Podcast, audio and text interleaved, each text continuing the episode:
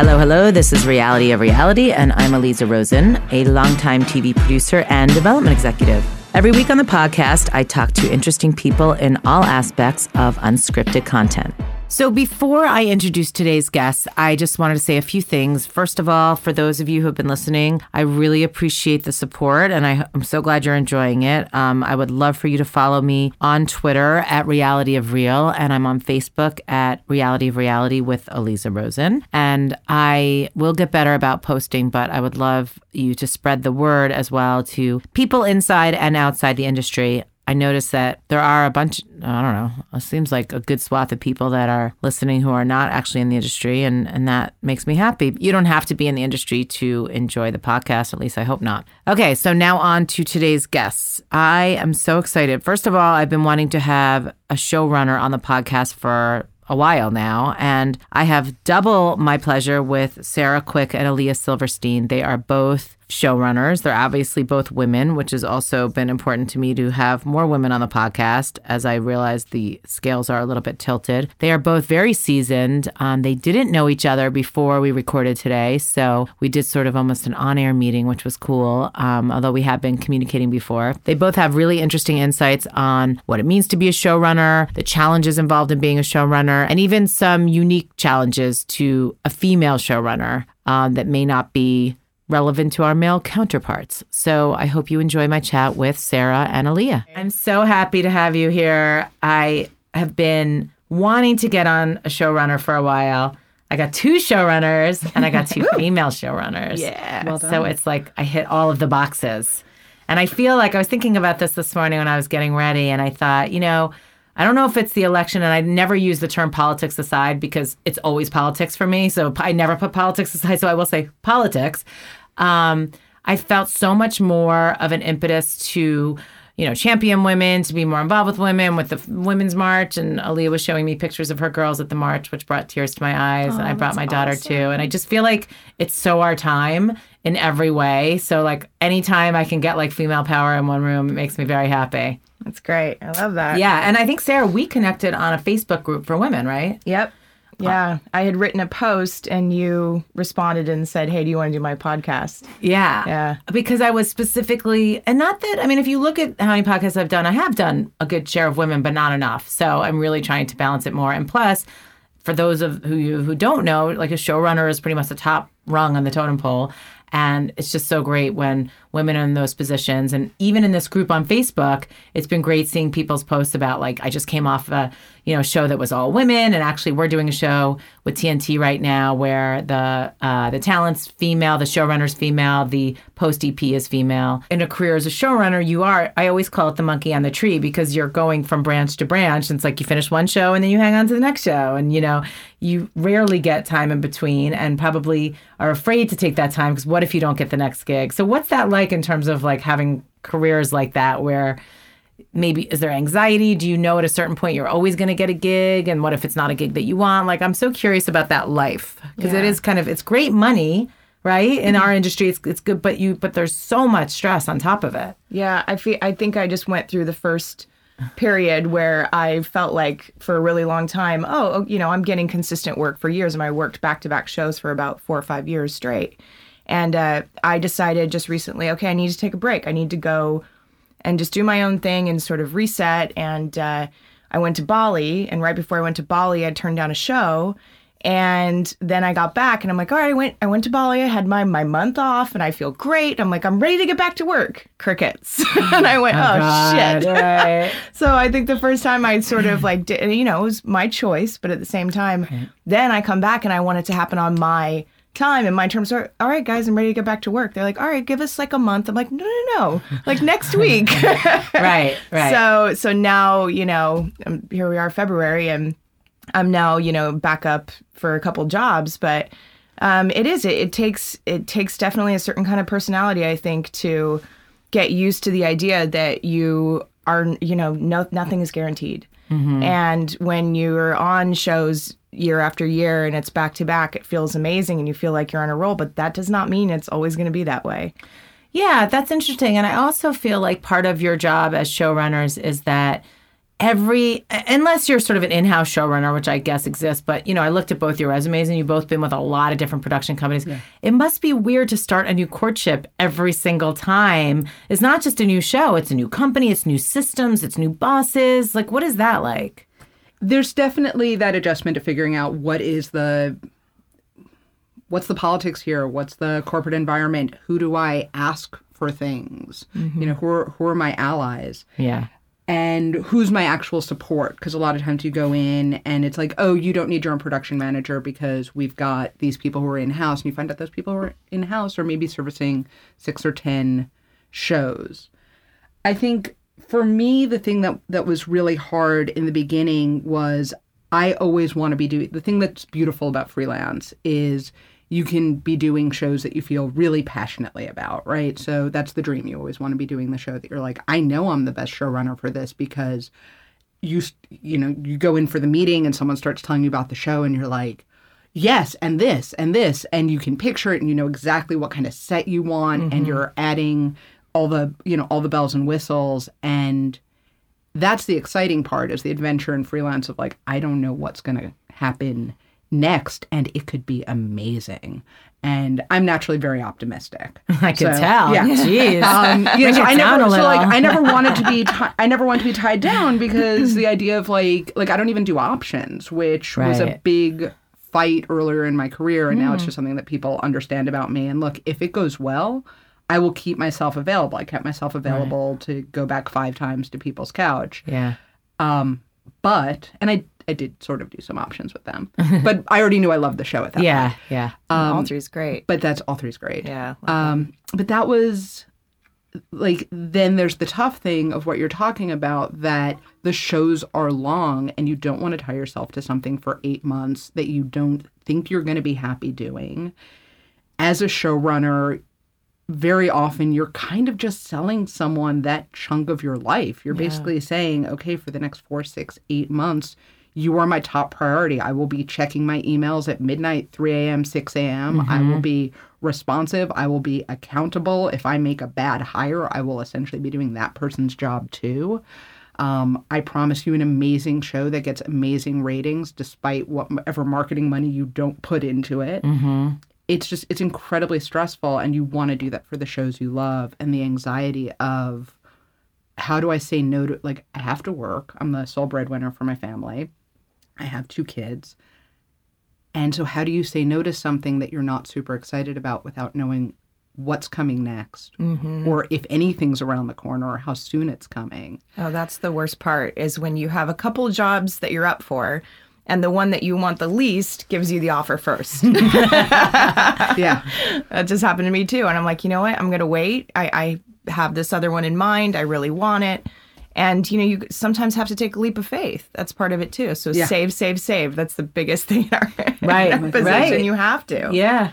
So let's break down because I think, you know, probably I don't have the the research, but probably most of the listeners of the podcast are sort of industry people, but I do know that people outside the industry listen. So I want to kind of just break down what a showrunner does. So you get hired onto a show. Uh, what's the first, you know, just kind of break down like, you know, I know it sounds fundamental, but if you had to sort of break down the duties of a showrunner, I think that would be helpful. it's it's figuring out what the show is. A lot of times you're starting with as little as a log line. You know, someone who just has a really great track record in sales has sold a show on a concept or sometimes there's you're lucky and there's been a pilot and you actually have the research Yeah. of what people like and don't like about the pilot. Um, but it's really it's it's figuring out sort of simultaneously what is this show, what resources does it need, who do I need to hire to do it? And it's that balance of the creative and the business and the managerial. And you have to do it on this insane simul- simultaneous schedule. I mean, I I did one show that got picked up that basically had to be on the air within six weeks. It was a huge studio show. We didn't have a host. We didn't really have a format. And one of the the very first day I went in, we essentially approved a set because we knew whatever else happened, we knew we were going to have an audience. We knew we needed a screen to show larger material. We knew we need possibly needed a smaller screen for scoring, or maybe we'd use it for a logo. But it was crazy. I mean, can you imagine? Like we were basically proving a stage before before we knew what the show insane. was. But yes, sorry to answer your question, it's a showrunner is the person who's ultimately accountable for every detail of the show. So you're basically starting a business from from ground one, from ground zero, and um, it's you it's it's something like I take the responsibility super seriously because I know what it's taken for a production company to get a show to the point that it's finally on the air. Like their heart and soul and sweat equity that they've put into it and then they're trusting their reputation in your hands. The network is handing over millions of dollars of their money. And we kind of have no risk like we're we're getting paid a negotiated salary and but the the weight of the expectation is very is very high because it's your reputation you're only as good i'm only as good as my last show Yeah, and it's interesting because um, without naming names or anything, you know, Sarah, you had said earlier that you're up for a show um, that's now going into a second season. So in that case, there's a great track record on the show already. There's probably some staff that's gonna you'll inherit, right? That you won't. Um, so is the edict don't fuck it up, or is it here's what we're gonna try to do second season? You know, I mean, I imagine there's sort of a different kind of pressure on that. Yeah, I mean, I definitely think it depends on the show. I think more formatted shows sometimes has a little bit of a don't fuck it up, you know, we've figured it out Yeah. type of vibe. But Right. this one is a very special show. I think that, um, you know, they even said to me, they said, don't expect to come in here and just do the same thing. Like, we want something fresh and different. And, you know, the the nature of it is taking chances. And so they're looking for somebody who's going to do something like that. And I think you have, especially if it's a, like a doc series, which Yeah. I mostly do Yeah. um it you know you're you're telling a different story every Yeah. time so you're starting from scratch and like what is the the whole season arc you know what are these characters going to go through just because in life they're not going to repeat the same things so um so yeah i think that uh with at least what i do it's a lot more fluid i think Yeah. So are you? That's. I'm glad you brought that up about doc series versus formats because I feel like Aaliyah's done more formats and you've done more doc. Do you, what do you like? I mean, I've, you've obviously chosen to do those shows for a reason. What is it that attracts you to the docu series? the characters the storytelling um i love i'm it's just by nature in my storytelling process i i love the freedom of it um Yeah. you know i have done format shows and I, I to me i mean no offense but it feels like a break sometimes because it's like oh great like You know we have these happen. boxes and i get to just like fill them in. I think with doc series it's a little bit more like it's a choose your own adventure. It's shifting it's shaping. You know the characters are unpredictable just like people. I mean they are people.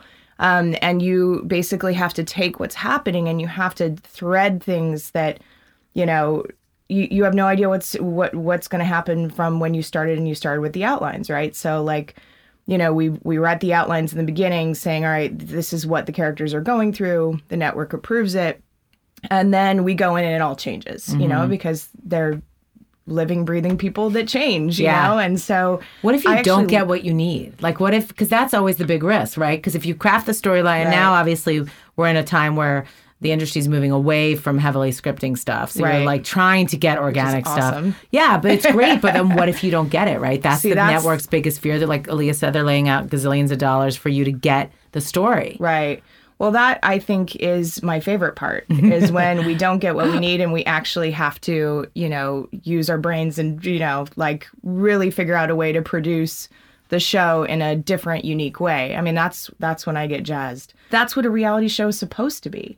It's supposed to be that everything is changing and moving and I feel like if you go in and everything stays the same as you thought it was going to be, it's probably going to be more stale. You Yeah. know, because then you're you're it's it's much more um figured out and planned out and you know those when that happens i'm bored Yeah. you know Well, then you're essentially doing a scripted show without any of the benefits of a scripted Exactly. show. Without any of Right. the Without the script. right Yes. right or actors. yeah. Yeah. But I also I think uh, you know another thing that I love about doing doc series is that I fall in love with the people that I'm telling the stories about. I always end up being friends with them. I always end up, you know, taking them along with me through my journey in life and and you know I I get inspired by them. Um, I love going through the process of sometimes it's therapeutic for them. A lot of the times it's therapeutic for them. Um, so I love that about it. I love that I'm not working with actors and you know, professionals where they come in and they clock in and they go out. It's like we're. I love that they call me in the middle of the night. I was just going to ask you that. I Yeah. said you end up being more of a therapist. And Absolutely. yeah. I mean, I know just from the little show running I did that it, that that was 95% of the job. And Yeah. then the other was just like producing. Right. and it was overwhelming at first, definitely, because, you know, boyfriends and husbands Right. and people like that are like, wait, you're going to leave dinner again to go talk to some random person? Yeah, it's hard to have a life. Yeah, it is. But then if, when you fall in love with it, that's that's when it becomes okay. That Yeah. that's when it's like, no, this is part of my life and but then the good thing is is that 3 months from now I'll have a month off and then I'll be on the couch annoying you. Yeah, right. Has there ever been an instance for either of you where you just hated the show midway and just quit? I've never I've never quit a show. I I had one show that I absolutely hated. It was uh, and I ended up actually leaving the agency uh, after that had set me up for the job after that because it was one of those situations where um trying to figure out how to say it without revealing who it is. But basically, I, I tried to really early on in my career really tried to diversify. Like if I'd Yeah. done two relationship shows in a row, I didn't want to do a third. Or if Yeah, I'd done two food smart. shows in a row, I didn't want to do a third. And I think earlier in my career it confused people, and now I like to think that you know I'm uniquely qualified for the shows I do want to do. But, Yeah. So it was the third in a row where it started with, okay, you know how you get to a point in a relationship where you're either going to break up or get married. Yeah, I've pitched that like 10 times. Uh, like it's not so common, but like I I had done Temptation Island, so I kind of Right, was like, yeah, I. I know that point Yeah. you get to, and, and um and it was just it was a pilot and it was miserable, and I kept saying no, and it was one of those like, well, how much would it take for you to say yes? And I just felt so unsupported. I went out into the field, me, one other person shooting and doing audio, like really chaotic people who kept quitting the show and storming off and the guy had not been vetted properly because it wasn't going to air so he was really violent. Oh my god! At one point he was like racing around uh, like like driving drunk trying to track down his girlfriend and we're in the back seat covering it. I'm like this is amazing footage but i might die. Yeah, right? um, and then I came back to find out that none of my footage had been ingested because they wanted me to use the field notes to say what footage I thought I might want to use for the edit and wanted me to put the original mini DV tapes into a clamshell and Oh my God. watch and like watch and basically log the stuff. yeah, right. No. And I was just like, this is horrible. And I, I, I did it, but I was miserable. Wow. Yeah. I Sarah, did you ever have that? I don't. I'm trying to think if I've ever quit a show. I don't think I've ever quit a show, but I I have been fired, and I you know tov. yeah yeah, it's like a badge of honor. yeah you have to go through it. Yeah. Um, it's happened once or twice, Yeah. and I I feel like in those shows I was not happy, and it Yeah. wasn't a good relationship, and you know I mean I always try to stick it out, and I and it was clear that it wasn't working, and same type of thing. I not being supported is huge. Yeah, I was going to ask that. Like, it almost talk to the to the production companies out there. Like, what's the best thing they can do to make a showrunner happy? Right, right. And this is actually when the examples I'm talking about was a long time ago when I was like AP field producer Oh, okay. time and I was still working my stuff out. Yeah. But but I think um, you know, supporting showrunners is huge. Feeling like it's a partnership.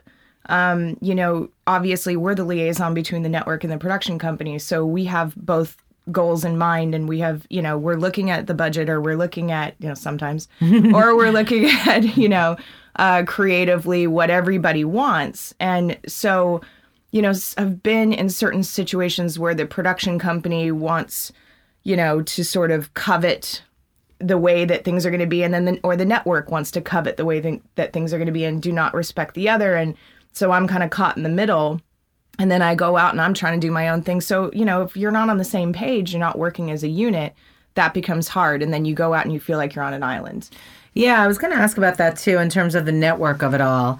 How much, uh, and I guess it changes with each show, but for you, Aaliyah, that you've done so many of these formats, Yeah. how much interaction are you having directly with the network? Is are the producer, are the you know the production company trying to be the ones that are the face, or are you out there talking to the EP at the network? I there's a couple of exceptions where the where the EP owners of the production Yeah. companies have been the main uh, liaison to the network. That's unusual. One of the things that I do really like and appreciate in a production company is when they've got the confidence, when they feel established enough that Yeah, they can let me have that direct communication because it's fine. Like I will keep everyone looped in. Yeah. And I don't mind who's on that call, but that game of telephone, you know, it's I think it's really important to have that direct communication with the network.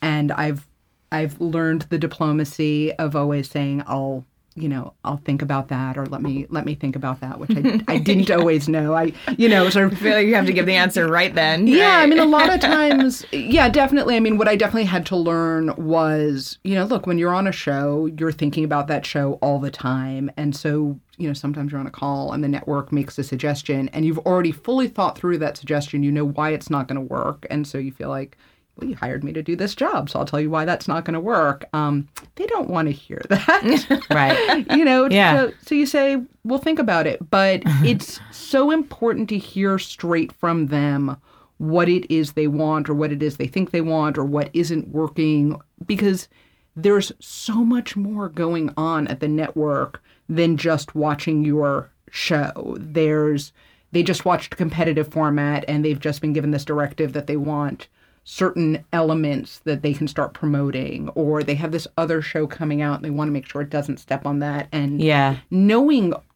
everything and being able to watch the show through your eyes and then also watch the show through your production company owner's eyes and watch the show through the network's eyes the more information you have the better and if someone else is doing that call and then they jump on another call and then you're kind of getting the telephone version of the notes from that call you don't have the freedom to say can can we unpack that a little bit like can you can you clarify what is what does that actually mean and what if i did this would that would that address the note Right. you know mm-hmm. Well, I, I love that you're using the word telephone because that's what always, you know, because a lot of times a production company owner is then interpreting the notes from the network. That gets trickled down to you. By the time you institute the notes with your team, it could be five version of ways from what actually was said, which is why I always think, even if it's, you know, on mute, you should be a part of those network conversations because it only benefits the show for you to have it firsthand from the horse's mouth. Even though, of course, they'll change their minds anyway. Yeah. And you'll be wrong no matter what because networks are networks, but at least you have are privy to that. yeah. and also nobody wants a show that's worse i mean it's, Really? it, it, I mean, like physicians like first You would no think harm, so, like, right. Some people. Yeah, you, it's confusing, But right? there is that thing of like, you know, what's the note? What's the note behind the note? And you really, you know, coming back to the thing about like why you have to be passionate about the shows you're doing. Like Yeah. ultimately, you're gonna like no matter how much you love the show, you're gonna be the person going back to your team who pulled an all nighter to basically tell them notes that you're like. Okay, how do I deliver this note that doesn't make it sound like they hate what we did? Yeah, right. and here are some ways we're going to make it shittier on purpose. So being able being able to go in and really process that stuff and go like, okay, I hear the note, I know what it is. Here, I have some ideas. Here's what you know. Here's what we're going to try, and just also just keeping all that anger and bile internal. Right. I, I thought you didn't in. have that. You're so, you're so positive. I have it. I just I keep it. Okay, Keep good. it tucked in. tucked in. So, in terms of you had to look at all, you know, your whole career and, and look at the common denominators across all shows, what would you say if you had to name like the biggest challenge as a showrunner that you're going to be up against, no matter how buttoned up a show is? It's just, there's always going to be X. I mean, if you had to boil it down to one or two things, what would you say? Hmm. Uh, I'll, I'll give an example which may not be relevant to your guys or not you know not enough resources for a show you know that that they're always going to have three bodies less than you want or something like that i don't know if that's you know yeah, I mean, I definitely think, you know, when the creative vision on all fronts is way bigger than the budget is probably the biggest thing. You know, Yeah. everybody wants, you know, everything quick and everything amazing. And then they're like, but here's the money and it's not enough to do it. And you have to explain to them, well, and you don't want to be a no person. Yeah. Nobody ever likes that. Right. But, and so you try to come up with creative ways to fix problems. But at the same time, you know, I'm sorry, but I can't get this A-list celebrity here tomorrow to, you know, and put on a an extravagant dance performance with like fifty thousand dollars. You know, actually fifty thousand I could do that with, but you know, that'd be a great budget yeah, exactly. yeah but, for you know, five dollars right? You know, and it's and um, I I mean, I have been told by networks, hey, we I want to get hundred extras to this thing tomorrow, or like you know. I mean, the the lists of things that that people come up with is hilarious, um, and it's your job to figure out how to do that, and then creatively tell them I can't do that if you can't, you know, and and so that's probably the biggest thing I think Yeah. generally. And then cast. I mean, if cast is tough and, you know, they don't want to show up to set because they don't have, you know, whatever that they need or want in the moment, that's tough. Um, you know, and and again, I, I mean, I've, I think I've been pretty lucky with the cast that I've had, and I have had some difficult talent, but um, you know, in general, it's just about problem solving and making sure that you're you've got the vision in mind and that you're c- constantly coming up with solutions Yeah. on the fly all the time. Troubleshooting all the time, putting out Troubleshooting all the time. yeah. Yeah. Yeah, making making decisions very very quickly and then tracking making sure you track down that change so that every department that needs to know knows and it's you don't all of a sudden like that one thing you forgot, you know, you forgot to tell them to move the caterer one hour earlier. Or like Right. the PA who's picking up the talent already left for the day so she didn't hear that It's amazing the t- the House of Cards, right? the house of just managing those details all the time and i think also um yeah the disconnect between creative and budget is you know just it it rears its head in so many different ways down to mm-hmm. like just you know notes passes that that don't stop mm-hmm. um, Those are fun. you know Right. yeah where Yeah. yeah because you really do like your your first point of contact you know wants a chance to weigh in Right. especially getting to that first episode like there are things there are things that it would be great to do on every show. Like it would be great to always pull forward the first episode so that you can deliver it earlier so that you can take that through post so that you can get your first several rounds of notes and then start post later mm-hmm. on the rest of the episodes right? That would be A perfect ideal. world, right? budgetarily you can't do that because you're stretching out post for a really long period of time but then the cost and the overage of how long it takes for everyone to go yeah that's that's our show. That's what it looks like. You just it's it, it you know it's that kind of thing. Like it's i feel like you can build a schedule but at the end of the day everyone agrees you got to figure out you yeah. got to figure out what the show is but you can't you can never get anyone to sign off on that model from Right. the beginning. And the hard thing with posts sometimes is that if you go past what you initially scheduled and um you know and everyone's going no you're outside of budget like you know rein it back. And then you go okay shit well i got to pull it together and make sure that we get it in. But it's unreasonable and you're you're burning people out and you know and you're and the show um is hurting because of it. And they're gonna the take it out on you, they're gonna take it yeah exactly. They're gonna Right. take gonna take i remember one time i had this editor who was just like really bad, really, really awful, just fucking up here, left and right. And um, I went into the production company and said, "We got to let this guy go." And they said, "Well, he- you know, here at Blank Company, uh, we don't we don't really fire people. Um, we like to give people a chance." And I was like, "Okay, but I have four weeks, you know, or like three weeks. It was something insane." I said, um, "That's that's great, but like, is the network going to call this editor and be like, look, you know, you didn't do a great job on, you know, no, it's going to be on me." So that's What a happened? problem. Um, I worked with him for like a week and then let him go. And I said, I went back and I I said, tried. nope. yeah, I tried. And in terms of that tight schedule, I know that if we get another season, it's like, all right, now they're going to say, well, you did it in this amount of time last time.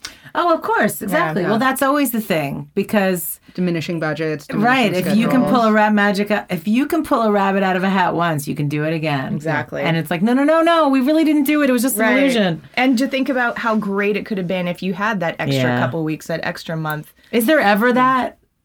It does happen. I've worked, I mean, I've recently have been working with some amazing companies that they really listen and they really, if they trust you, and and also networks. I I've had some great experience with networks lately too, where um, you know, when they you have that trust and respect, and they see that you you know do a great job, then you start to they start to listen. Yeah, you have to build it. Yeah, you do. I've had the same experience, and in fact, I just I was doing development over the summer with a company that I hadn't worked for before, and they kept me involved through the budget process, and it was fantastic. We sat, I built the first schedule, we worked out the budget, we talked about, and we were always trying to get to a number. And of course, it's now gone through vetting with the network. I have no idea where the budget actually ended up, but we set up a model that worked great. We have people in for the right number of weeks to start with, and that was amazing. I've never been brought in that early in the process. What I'm used to is you come in, you get the schedule, you go the you get the budget, you run your own scout schedule. You know, I build my calendar and I go, okay, well, did you guys want to see the cut before I send it to network? Because that's not accounted for. Right. You know, things like that. Yeah. Where it's like, it, it wasn't it wasn't built by a showrunner. It was built by someone who's trying to back into Right. a number and did a mm-hmm. great job. Like I don't disparage it. I see what the process is. It's just it's, not necessarily realistic. Mm-hmm. Yeah, it occurs to me as we're talking, and I think I've always known this, but it's really being crystallized in the moment now, is that in a way, a showrunner has to wear more hats than anybody because, right? Like a producer produces, an EP, you know, maybe they book and they research, an editor edits, sound guy does sound. Mm-hmm. You guys are managing a staff, which to me is a full time job. You're managing talent, which is a full time job. You're managing a budget. You're managing your bosses. You're managing the network. And you have to make a show and it has to be creative and you have to figure out the format and you have to figure out your episodes. You're managing your editors. I mean, Jesus fucking Christ. Yeah. You guys are superheroes. no, but really, like, because to me, like you ha- and you have sorry, you have to be good to to be as employable as you guys mm-hmm. are. You have to be good at all those things because you could be a great. I mean, I've met all kinds, and you could be great at a lot of the things I mentioned, and a shitty people manager. You know, that was my least favorite part, honestly, because I don't really like managing people, and I just like the creative part. But but you had that. You have to be a good one. You got to do that. You have to I be really like good. that, that's probably the number one thing you have to be Mm-hmm. because no matter what, if things are going wrong Yeah. and you're not managing people well, you know, you're going to have crews that hate you. You're going Right. to have, you know, production Oh, yeah. companies. I didn't even mention the fields, right? Right, exactly. So, um, yeah, I definitely think that people managing and people skills is probably the number one qualification for the job. Yeah, and you have to do a good job, and you also have to leave people liking you and wanting to work with you again. So you have to do all of that and still stay pleasant. Right. Oh, how exhausting! fun, yeah. No wonder you guys make the big bucks. There's one thing that I think a lot of people don't know about showrunners too is that we set the look of the show. Right. And, you know, it, I even had an interview recently where the um, production company came back to me and said, so we want to know how involved you are with the, you know, camera, cameras, choosing, st- you know, style, uh, graphics, all of that. And um, I said it, I do all of that. You know, that's what we all do. But apparently there are some showrunners who don't, that will just, that are just story driven or, and they hire the DP and the DP comes up with the look. But I feel like the best showrunners, again, have that vision visually as well. You have to. You have to decide what the show is going to look like, and that goes all the way through post. So you also have to be an artist. It's Yeah. pretty amazing. I mean, I've been on shows where I've butt heads with the butted heads with the DP because Yeah. you know we have a different vision. But I mean, ultimately, they are supposed to be you know executing your vision. So you know, globally, you give them themes and you know this is what I'm thinking and if, and I mean I'm very involved with that process. Um, but ultimately, if your bosses, i.e., the production company, i.e., the network, have a different vision, you have to execute that vision. Exactly. So that's the it's the pecking order, right? Right. You know, is that tough? Like where you feel like you have a totally different creative, or do you know that in the interview? Like, do you know that before you take the job? Um, I I think generally you do, but then sometimes it changes too. Right. You know. Yeah. I mean, Yeah. Yeah, because also there's you know there's things like like set design where it's so crucial. Like that is the first impression of Right. the show. So Yeah, if you're see, working don't on a stage design. show, right. Her set is the world. yeah, yeah. like with Bravo, like with People's Couch, Yeah. you know, obviously, And you did five seasons of People's Couch? Yeah, technically it's on paper it's four, but Okay. we came back five times. Um, and that's that's a show where it's so funny because you were asking also, do you Yeah. shoot it in sets? Those are people's actual homes, but obviously they're also the cleaned up Bravo versions of people's Right. homes. Like we brought in practical lighting, we upgraded their accent, Yeah. their, their accent Right. pillows, Some pretty like throw that. rugs. Yeah, because Yeah. at the end of the day, like it's Bravo. Yeah, you can't be know in what some you're crack getting den. yourself into. Um, but but then there's also shows where, for example, with with a set, you know, that's the sort of thing where as I'm envisioning the show, the flow of the show, where people are going to be seated, how the conversation is going to work, where are people referencing, I have an idea of exactly what I want that to look like. And it's something that I start to get really excited about. Also, I've done a lot of shows where people sit on couches. So I know what kind of couches work on television. and with the writer's room on Sundance, that was a show where I was really excited about this idea that they were in this space that was kind of Soho House meets a loft in Chelsea that was a former paper mill and that there would still be these like uh you know faded paint designs on the wall that had the old manufacturing company. And we started sending style guides to the network and they were going back and forth back and forth. We weren't getting clear feedback. And when we finally did get feedback it was look i don't care what it looks like. It can be it can be a polka dotted couch. I don't care. I just need my boss to sign off. And that kind of feedback can just be so devastating because if i'm really excited like look the set is the first impression you have of the show. It's that's that's your environment. And so if i do know exactly what i think it needs to look like and nobody else cares why aren't we doing my vision um, but It's ultimately it weird. That's just like strange to me. Like, that, do you know what I mean? Especially in a show like that where all you have is the set and obviously what they're saying. I mean, I, I saw that show. I actually love that show. So congratulations. But um, I love inside baseball stuff. But Yeah, to obviously. me, that's all you're looking. at. It's not like a docu where your scenes are changing and you're going from the house to the outside. All you're looking at is the set. Why wouldn't you care what that looks like? That doesn't even make sense to me. And so often it comes down to like just people's personal aesthetics. So someone's like, I like Danish modern. It's like, okay, that's or like I like gray couches. It's Yeah. like that's fine, but our floor is polished concrete, so maybe that's not the Yeah. best. or the couch brand of the network, which sometimes doesn't, uh, you know, doesn't have anything to do with the show. Yeah. Well, we want, you know, super wide interview shots, brightly lit, you know, and I'm like, this is a gritty show, you know, about the underground dancer, you know, whatever it is. Yeah. It's like, wow, that that doesn't work for this show at all. you know? So how much put how much pushback will you do in those those two examples that you just gave? Like, do you sort of fight till you realize it's not worth fighting, or do you go straight to the you know you do you bring like I know you have to pick your battles. Well, that's but- when it's so important to have that direct line of communication to the network and to Yeah. be able to say, here's why here's why I think this is what's best for the show. Yeah. And here's what I'm trying to accomplish. So what what is the what's the actual issue? If I change these elements, is that enough? Mm-hmm. Um, you're trying to compromise. You're trying to make them happy, but also kind of push through your vision. Yeah, and also acknowledge, like, you know, look, I, you know, you can spend weeks in edit taking something from 85% to 100%, but if it's also about what's the audience experience going to be, what's the viewer experience going to be, and ultimately the viewer doesn't care what color the couch is.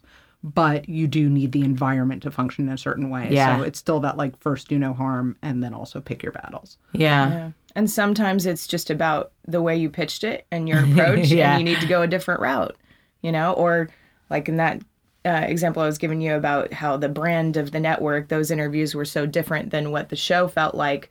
You know, I just went and recreated that look for them and sent it to them, and they went, "Oh, okay, we get it now." You know, sometimes just explaining something that's visual is really tough, but you have to actually recreate it for them and say, "Okay, yeah, I get it now." Yeah. So- They need yeah to that's actually true see it. actually sending sending something over doing the camera test Right. you know Yeah. showing Right. sometimes you have to take something you know through the color test t- take you know take sample footage all the way through color correction before you've shot a frame of the actual show just to say okay this is how we're painting the cameras this is what your raw is going to look like but here's what it's actually going to look like when we deliver Yeah.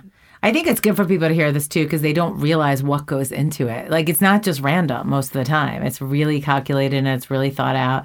You know, I think they think of scripted like that, but not reality. But in reality, we do a lot of that. And I mean, The Bachelor doesn't look like The Bachelor randomly. You know, Right. like it has a very, very high end glossy look, and that's part of the DNA of the show. Yeah. Mm-hmm. And I know, I mean, I loved season one of Unreal, but it's, I, you know, I still have flashbacks with mm-hmm. like a lot, mm-hmm. because I did Meet My Folks and Marry My Dad and Temptation Island 2 and a bunch of those sorts of, you know, love in a house, love on an island type shows.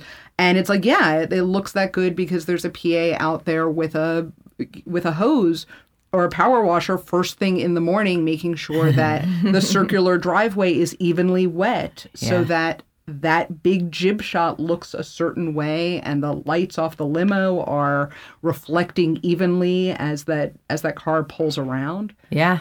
Every little detail. every detail And some people, uh, there's a big misconception that it can't look beautiful and glossy and still be real. I run into that all the time, even with networks. You know, they say, well, we want it to look beautiful, but we also want it to be real. And I'm like, no problem. We can do that. Yeah. You know, that's in the way that, you know, what camera you choose and what lenses you're using and the way that you, you know, How excellent the house. operators, Yeah. you Yeah. know, and just as simple as that. You know, it's not like we're just pointing the camera at people. Yeah, that's a good point.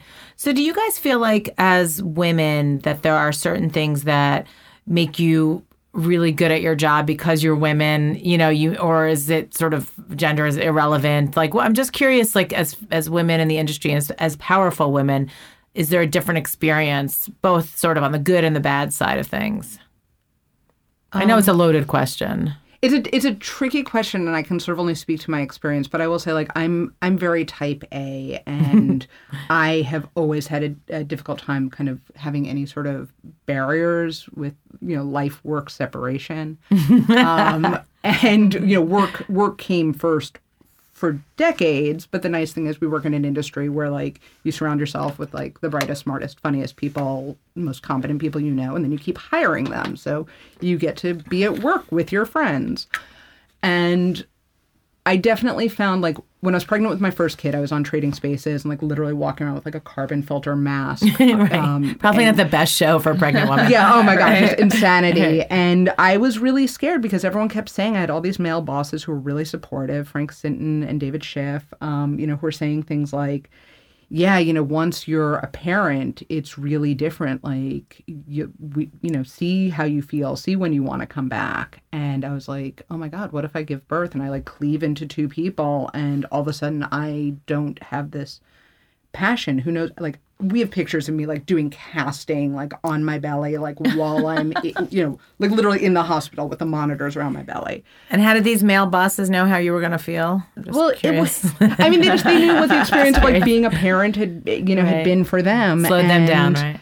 yeah, and I found that the one thing that did change after I had kids was I'm definitely more efficient with my time Yeah. in the office. Like there's no time to be ADD. There's no time Right. to be like, oh, I'm just going to check this. Right. You're not hanging out after hours. Yeah, schmoozing. you're yeah, and you're like choosing when when to go out. And I remember even saying, like, I, I remarked to a friend, I was like, yeah, it's so crazy. Like all of a sudden, I have this like reason to like go home after work, and my husband was like, I've been here for years. Yeah. he was just the vessel to get you the reason. yeah. Um, but yeah, so I don't know if it's. So like a did it male, change you female. then? Other than being efficient, like did it change the priorities or the or the way you approached your mean, work? I'm a producer, so I can like justify anything. So like in my mind, I go like, well, it's great for my kids to have this model of a parent who really loves what they do. Mm-hmm. And I've taken them to set, and they, you know, they like it. They're less interested in post because it's just snacks. Um, yeah. Oh, I would think that would make them more interesting. Occasionally, people bring dogs to the office. That's exciting. To me. Right, right. But um, it's funny. yeah, I don't, I don't, I don't know that it's changed me, but definitely, um, when you talked about the skills that a showrunner has to have, and you were talking about all the management, and then on top of that, you actually have to produce a show. There are definitely, there's also a brand of showrunner that does all the management and doesn't necessarily run the show. And that is the same, that is the same title. And presumably people are being interviewed for that same job. And I've definitely seen, I've definitely seen that approach. And it's a very different approach. It's an approach where your job is to make sure that the show, the perception is that that person's job is to make sure the show gets executed as opposed to actually being that hands-on visionary showrunner. And I don't know if that's a gender. Well, women are good multitaskers. I mean, it Yeah, just made me think that. I didn't Yeah. think, you know, that we can handle so many thing, so many things at once, Mm-hmm. right? Um, I, I don't know either because I'm sure there's men that are great at that too. But Right. It's, but it's an interesting. thing Yeah, so I'm not about. saying like okay, I like I feel like that's how men approach it and women approach it differently, but it's just that that brand of show running, and I've certainly seen people do it and be very successful doing it. That would just never occur to me. Like I just feel mm-hmm. like Right, like you're only doing I'm one part of the not job. actually doing my job. Yeah. Right. Sarah, have you experienced, or what are your thoughts sort of about being, you know, a female showrunner? Is that a unique experience, or is it just not even relevant? Well, I'm. sh- It's absolutely relevant. I mean, I think, and any any show you do, you know, you bring your own mm-hmm. unique experience to it. And yeah, I mean, I think generally, and here we go into stereotypes, but you know, like women are empathetic.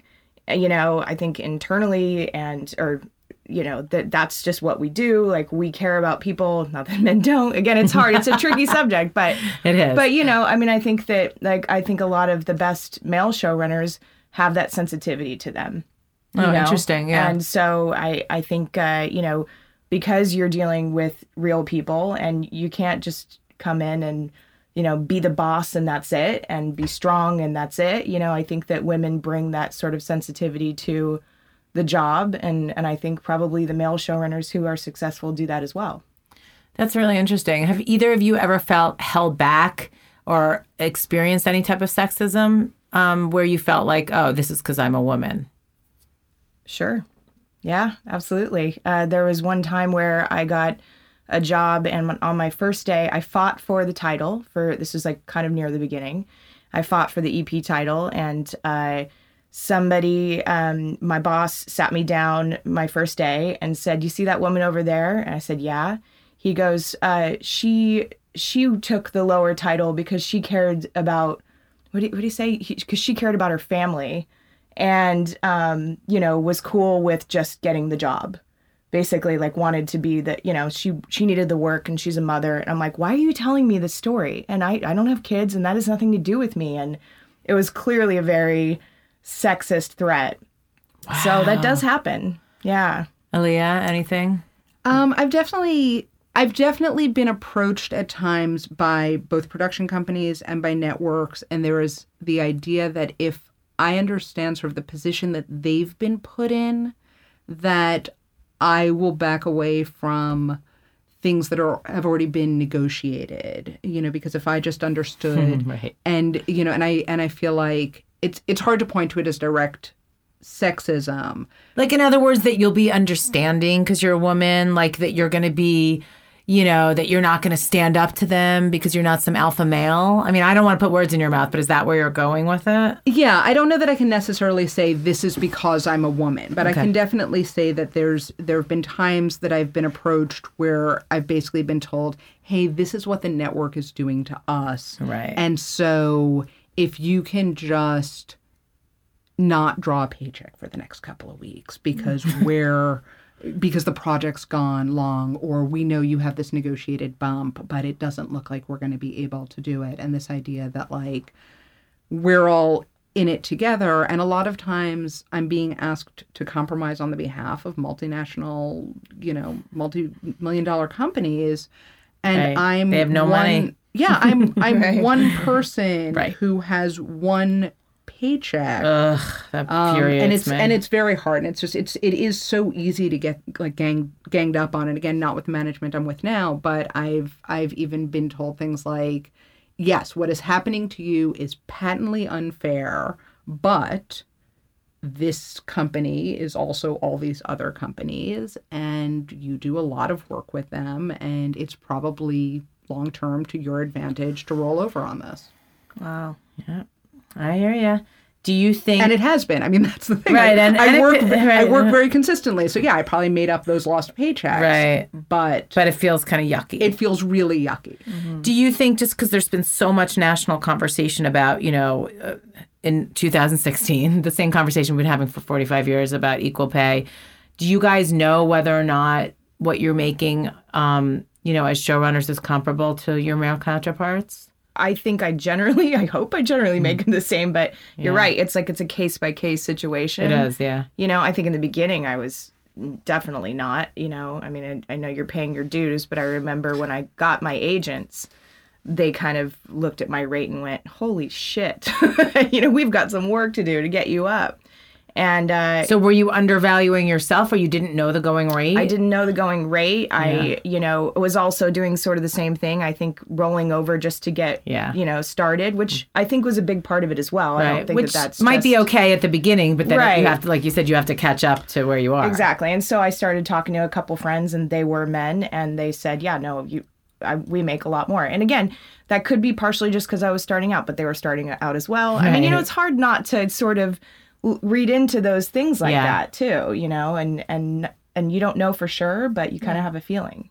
It's a tricky thing also because, for example, so there's there's one there's one instance that I know I can think of where I left a show and the person who came in after me, who was a man, made a lot more money. but also that was someone who fairly consistently produces network shows, and the money is much higher in network shows. Um, at the same time, I'm very much on the high end of what people pay in cable to the point that I've priced myself out of right. You can only do some network now, jobs. Right? and you know and it's and it's very infrequent. Like i remember years ago there was the show wired science that was a collaboration of pbs and wired magazine and i was obsessed with doing that show. And i basically said in the interview i was like i don't care what you pay me. I was like i just really want to produce this show. But now you know i have i have my quote and we negotiate within that or i let them throw out the money first but usually they throw it out way lower right. um, Well, so and I'm yes, sure it helps having agents. You guys both have agents. I mean, that you don't have to do that dirty work, I presume. Right. Yeah. Right, which is good. Which is you good shouldn't because have. I'd be terrible at it. Yeah. Oh, maybe I shouldn't have said that out loud. yeah, yeah. yeah. no, I'll I, that I out. give my Uh-huh. services away for free. I'm like, I just love the show. Yeah. My agents are like, shut up. Yeah, but that's good. They're doing their job. Yeah. exactly. Courtney exactly. Katzel is amazing. I I, absolutely Courtney. adore her. She listens to what I'm looking for. She, you know, she fights. She fights for what I deserve. She's fantastic. I, I love having her as my monster, so I don't have to be mean. I love that. So I want to end on a positive note. I feel like I brought I brought everything down with this this this uh, depressing gender talk. Um, so normally I have my sort of stock questions that I ask, but for you guys, I want kind of change them a little bit. I want to know the favorite your favorite show that you've ever worked on. First of all, Uh, my favorite show was uh, was Hollywood Game Night. yeah, The first season of that show was just it was such a blast because it's for me it was everything I wanted a show to be. It was you know it was a big shiny game show that also had a comedic element. I had always been obsessed with Price is Right growing up, and here was a chance to basically like come in and work with a team to create brand new games that were pop culture based and Jane Lynch was a joy. I mean, that show was impossible. Our first season we shot it in a house in Encino, which I think people don't realize because every subsequent season it's been in a studio that looks like a house. So was that the same house? You did you hear my Dwight and Michael podcast? Was that the same It house that they did the pilot in? No, though Okay. um, I had nothing to do with the presentation that they Sorry, did, but I did go yeah. as a guest. Oh, you did. Um, and that was it was amazing. It was just this like ten Sounded like a house, magical like night. 180 degree Right. view. The the bathroom had like a bath that overlooked uh, the Sunset Strip. I mean, it was absolutely incredible, and it was a genius way. You know, it's Yeah. interesting because uh, they talked about that, and then Brent Pendivic talked about different ways to pitch shows. Yes. and it is so important to just have visionaries yeah, who are running these production companies who know who know how to do that. But totally. yeah, I mean, I still, you know, I, I met my best friend on the Hollywood Game Night. I'm still friends with people from from that crew. It was just that was that was a dream job in a lot of ways. Sounds great. Sarah, do you have? Yeah, it's interesting. I get asked that a lot, and I feel like my answer for my favorite show, you know, in terms of how it went and whether or not it was very easy, is different than my favorite show in terms of content and Oh, inspiring. You know, so I I would say one of the sh- I, I wouldn't say that the show is easy, but um, it was pleasant. Like the whole it, it went smoothly. Would be uh, David Tutera unveiled. Um, and that was a little bit more formatted, but I love David Tutera. We had a great time on it, and it was just one of those shows that just, you know, it was effortless in, in as much as you can be when you're working on a show. Yeah. Um, but my favorite show of all time, I think, just in, in terms of being inspired and loving the show itself and being really proud of what we accomplished was uh, the Prancing Elites project. I knew you were going to say that. Really? Yeah, looking at your Yeah. resume, I'm like, With I know she's going to say that. Yeah. That was incredible. Thank you. really Thank you. groundbreaking. Um, yeah, I mean, we we definitely. I think what was interesting about the show was that it was the first time, at least, I had ever produced something where you're dealing with discrimination. And Yeah. for those who don't know about it, it's a show about a African American, transgender, and non-gender conforming dance troupe in Mobile, Alabama, who are. Uh, you know, the story is just that they just want to dance and no one wants them to dance. And they've been blocked from parades and kicked out of things and because of homophobia and racism. And I need to give a special shout out to Brie uh, Miranda Bryant at Oxygen Oh, because she her. really championed that show and nobody wanted to do it. So and she fought for it because it was really risky. Yeah. And and so I just want to. She's incredible. Yeah, and and that was the thing about it is it was risky. And also really tough to you know sort of show up and go okay how do we sh- how do we do a show about racism homoph- homophobia and discrimination like where are the people who are going to come out and say that they feel this way Yeah. and so it was a big challenge in terms of figuring out how to tell that story. But then what was interesting is that we started showing up at places and people were, you know, yelling out, call the KKK. And, you know, Turns out there was no problem yeah, finding say- it. yeah. Apparently, Wow. people are not too shy in those areas about speaking out against them. And Yeah, they were. general. I remember even in the first episodes, they were holding signs and like, ta- you know, ta- um, taunting them, go home. Oh, they the people in the it's- parade were well. First of all, we Yeah, got blocked parade. from the parade. The cops like horrible. Was it Alabama? yeah, Yeah. Mobile, yeah. Ugh. So they like, you know, stopped us from coming in. And so the Prancing Elites just kept, they marched outside of the parade anyway. People throwing things at them. And uh, it was definitely one of the more life changing producing moments um, that I've gone through because it was, you know, it was different. It was unique. And, but it was also making, it was important. That's what it felt like. you Yeah, know, and I think it's hard to find those projects that you actually feel are making us so. I think more Yeah. now, which is awesome because of the trends in our industry. Definitely but more yeah. now. but it's I always say that's the home run. Like when it's entertaining, you're having fun producing it, and you're actually making some type of Im- impact. You've Yeah. like checked all the boxes. you know? definitely. Well, I've heard you talk about, you know, that that people, the revelation that people are more interested in seeing something unfold slowly, mm-hmm. and that that recognition of the attention span is Right. It's really interesting. I mean, I don't, I don't do a lot of true crime stuff, but it's, it definitely applies to other other aspects of things I'm interested in exploring. There's some docu soap content that I'm starting to pitch now where it you know, it starts with that question of like, well, how does that work? And there's so much unpeeling there. So I'm excited that there's now that appetite. Well, think about, I mean, not to go too deep on it because we got to wrap up, but like that makes sense because think about, I don't know about you guys, but like for me, you know, I would sit in college with my girlfriends after lunch for two hours. I don't know what we were talking about. Probably the same thing over and over every day, but hours and hours would go by and I don't even know what we talked about. So to me, that's why the Real Housewives works. That's why all of these, you know, because we want to see the same thing being dissected 17 different ways by all these different people. Like you can't get enough of, and I don't know if that's a female thing because I think that there's obviously it does skew more female. These true crime, Yeah. um, you know, housewife docu soaps and those kind of things.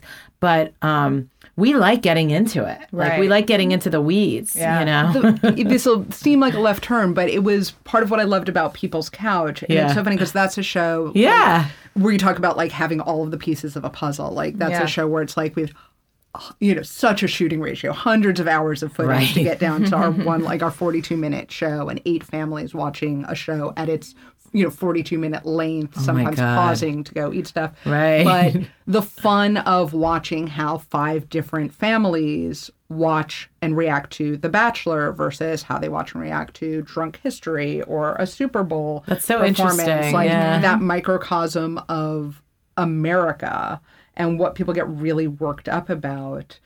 Um, that was a really it was a really satisfying show for that reason and to get to like live with those people. That's a great point. I think that is more of a social experiment than I even realized now that you say it that way. right. And I watched a lot of reality TV. Yeah, I bet. do you guys watch any reality now that you're so immersed? Like, do you do you does it just feel like work?